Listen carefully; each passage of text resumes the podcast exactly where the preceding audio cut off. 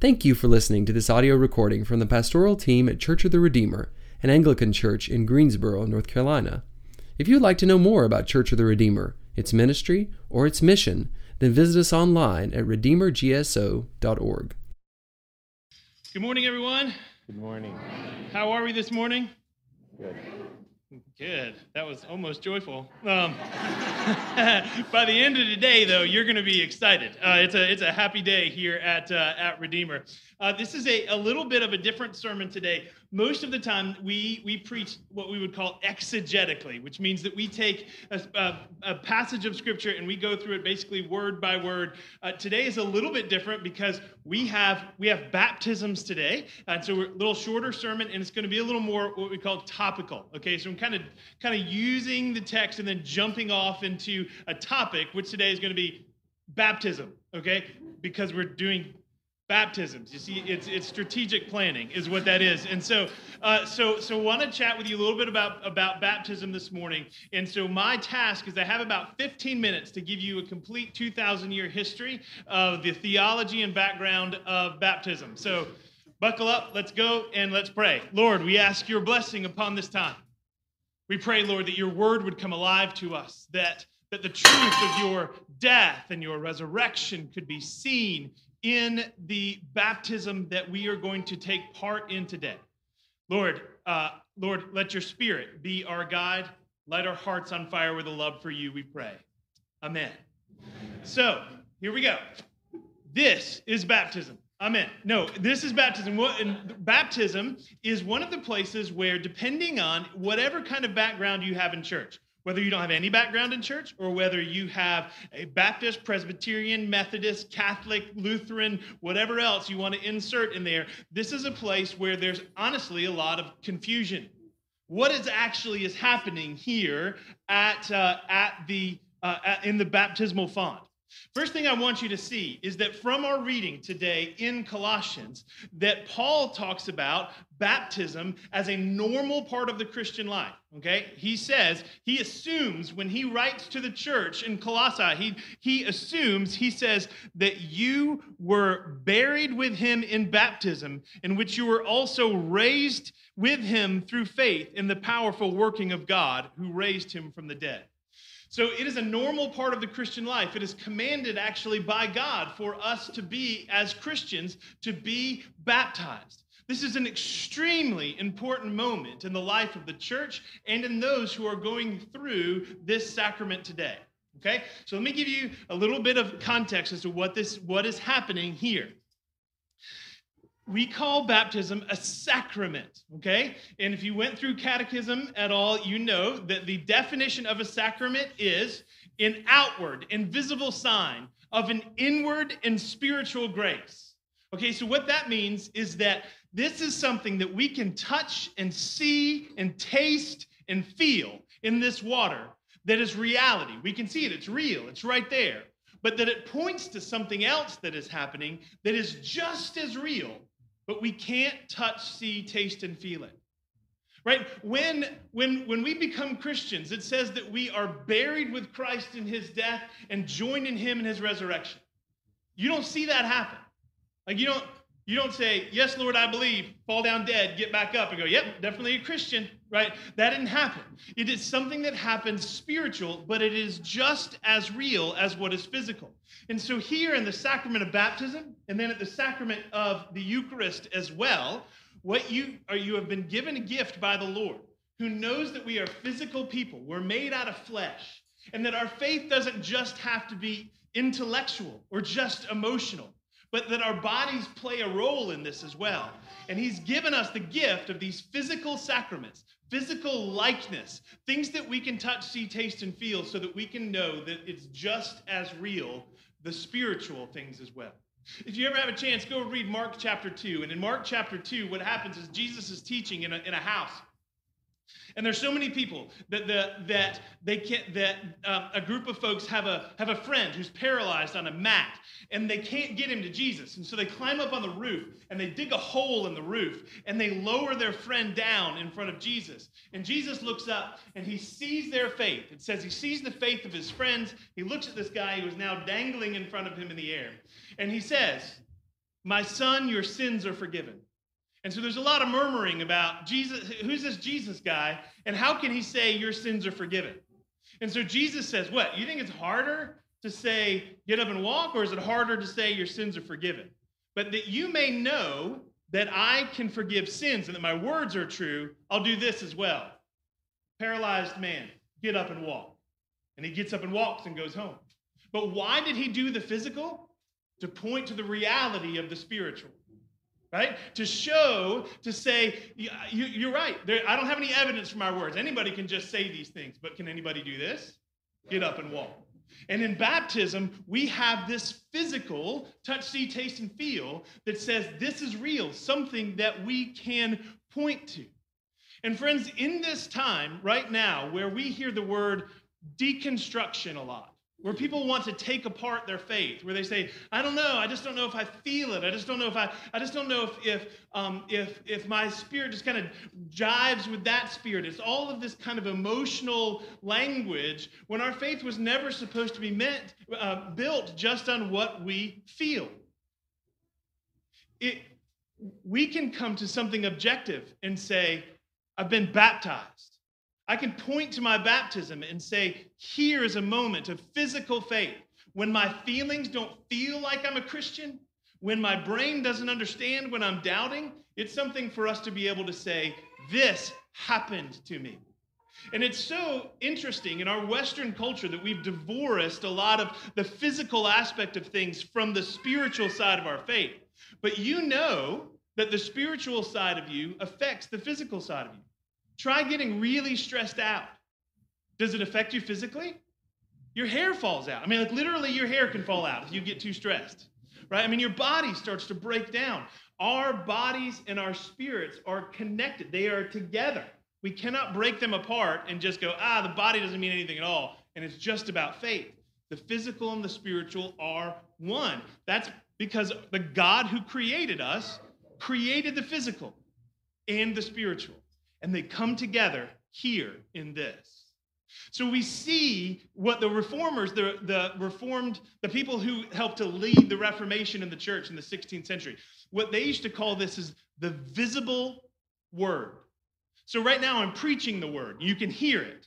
There you can see it.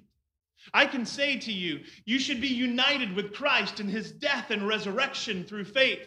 And that when you go down into that grave and you come up with Christ, you are welcomed into the Christian community. I can tell you that that's the gospel. And then I can lead you to these waters and I can show you that's the gospel. Because here, there's death and resurrection. And when they come up sputtering and they look out, who is it that is receiving them but their new family in the church? Right? This is the visible word. This is the visible gospel. Christ himself ordained these things, told us to be to be baptized. Now, another important aspect of this is that we see in baptism and in the Eucharist as well that this is not just a public profession of our faith. This is important because this is going to play into something we're about to talk about in just a minute. This is not just a public profession of our faith.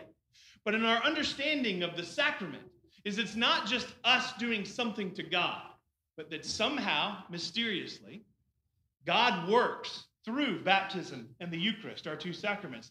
God works through them into us. God is actually at work. This is what we would call a means of grace. That God gives a grace through something like this in the sacraments. Now, you might go, well, no, I don't know if I'm comfortable with that. Read the New Testament. Um, that's where you'll see that God oftentimes works through physical things in order to be able to reach us. In fact, in Acts, Paul was praying for people. People brought handkerchiefs, laid them on Paul, and then took them to sick people, laid them on the sick people, and the sick people got well. That's New Testament stuff. I didn't make that up. God works through the physical, and that is okay. It doesn't mean that these things have to become superstitious. It doesn't mean that these things have to be idolatrous. These are given by God to work in us and through us. And so there's a partnership here where we bring a faith, where He brings His power and His grace at work in us. The sacraments are a means of grace. Now, there's one other thing, that, one other aspect of the definition of the sacraments. The full definition is this a sacrament is an outward and visible sign of an inward and spiritual grace. God gives us a sign as a means by which we receive that grace. We just talked about all that. And then finally it says, and as a tangible assurance that we do, in fact, receive it. So there's a tangible assurance. So in our moments of doubt, we can go, Am I a Christian? Yes, I was baptized. If Karen and I, Karen's my wife, if you haven't met my wife, um, if Karen and I are, are, are, having a disagreement because I'm completely wrong about something, that and we are and we are and we're having a disagreement, and there's that moment where you might not feel married. You know, you know what I'm talking about? Like, I mean, where it's just like right in this sort of anger, there's a distance. And then I can go, but I've still got this. This is a sign of our covenant. Right here. That's beyond my feelings in the moment, or whether I slept well last night, or whether the meatball sub that I had the day before is bothering me, and so it's, it's interrupting our marriage that day. Uh, I have this. This this is a physical sign of our covenant. And so when we have those times of doubt and we go, I just, I don't know if I'm a good Christian, I don't know, does God love me? We point back to our baptism and say, here's the sign of our covenant. It's a tangible assurance. Now, with all of that happening here, with entrance into the Christian community through baptism, in, in many, I'll say this before I move on, in many traditional churches, this the sanctuary part of things here, right? In, in that little room in there that, that you'd look at and say, oh, that's the foyer. It's oftentimes called the narthex, right? Because that sounds awesome. And uh, and so and so right between the narthex and the nave, which is this part, the sanctuary, Oftentimes, this baptismal font sits right there. And in the ancient church, if you were not baptized, you had to go to church and sit out there. And communion would happen in here. And you'd sit out there and you'd go, I want to, I wanted that. God's active and a part of that. And you go, Yes, and we want you to be a part of that. And that happens through the death and resurrection of Christ as you are baptized and brought into the Christian community. The way into the place of salvation is through the death and resurrection of Christ. That's why baptism is the sacrament of justification and of being brought into the church. Now, in the couple of minutes we have left, let me deal with two frequently asked questions. This is where this is where there's issues that we have together in baptism sometimes. Usually comes down to two things. One is the amount of water. Can you sprinkle? Do you have to dunk? Right? And the second is the age of the person who is being baptized. Do they have to be a believer and, an, and, an adult, or do they have to be an infant? Or either way, most no one says you have to be an infant. I don't think anybody says that. But do, can we baptize babies or not? So here's the first one we're going to deal with real quickly: the amount of water. Here's my response. Really? I mean, we're talking about God Himself becoming one of us, dying and resurrecting, bringing people into the salvation that is offered to the church. And we really think that the amount of water has to do with the, the effectiveness of this? Friends, if we pour water over their head, if we dunk them underneath, it's all going to be okay. All right, Jesus, there's not Jesus up there with like a like a measuring angel, you know, who's got who's got a little beaker catching the water and being like, uh, it didn't make the line. right? Like this one doesn't count. I'll have him do it again. We're just gonna be okay on that one. All right. Um, I, I was visiting a person in a hospital one time, and uh, and they were on the verge of death, and we were there, and they uh, confessed their sins, and they said, "I've never been baptized." I wrapped a towel around their neck, took a styrofoam cup, dipped it in the sink, blessed that water, and splashed it on their head in, their, in that hospital bed. Did that take? Yes, it did. All right, now, what about babies? Why do we baptize babies? Okay, first of all, this. Well, let me give the scriptural basis for this. One, in the scripture, it doesn't ever say not to, which is a big deal. Okay? It doesn't say baptize adults, it says baptize. Uh, it's, and we, in, in, fact, see lots of scriptural examples in the New Testament of entire families being baptized. Acts chapter 16, there's a guy in Philippi. A, he runs the jail. He ends up coming to Christ. It says he and his whole family are baptized. His whole household are baptized. Uh, Cornelius in chapter 10 of Acts, his whole household. 1 Corinthians chapter 1 talks about Stephanas and his household. Okay, so there's lots of examples in the New Testament of entire families being baptized. Also, part of evidence of this is that it is a really new innovation for us to not baptize infants. It was done for thousands of years until some portion of the people during the Reformation decided it wasn't a good idea. I mean, so you've got thousands of years of history with this as well. But here, let me get a little more theological on you on this. If we understand this to be a sacrament, that it's not just about the faith that we bring, that's a part of it, but it's also about God working through this. And so when I baptized my children, I wanted them to receive the grace that is bestowed here. How does that work? I have no idea. There's a mystery that's involved in this. But if God is saying things like in Acts chapter 2, when um, when Peter preaches the first Christian sermon on Pentecost, and he preaches about the death and resurrection of Christ, and the people say, they're cut to the heart, and they say, Well, what do we do? And he says, Repent, believe, be baptized, and you'll be filled with the Holy Spirit. And this is what he says You will receive the gift of the Holy Spirit, for this promise is for you and for your children and for all who are far off, everyone whom the Lord our God calls to himself. If this is the kind of thing that the scripture says, if people try to bring their children to Jesus and the disciples say no, and Jesus rebukes the disciples and says, Bring them to me, I'm bringing my child to Jesus. And it happens here. Now, if if you don't understand this as a sacrament and you just understand this as a profession of faith, then it doesn't under, it doesn't make any sense to baptize infants. But we don't believe that baptism is just that. Plus, here's the other thing you're thinking. I can read your mind. Um, that you're thinking this. Oh, but Dan, you just said there has to be an element of faith. And so, how does a baby bring faith to this? First of all, I would say this the scripture tells us that you bring nothing to your salvation. You didn't bring anything to Jesus to make him convince you to forgive, to forgive you. He didn't, you didn't come in like, oh, yeah, that's enough faith. I will now give you forgiveness. We come dead in our sins, is what Ephesians says helpless, unable to save ourselves. If you're baptized when you're 30 or 50 or 80, you bring no more to this baptismal font than little Thea, who's only four months old, is going to bring today.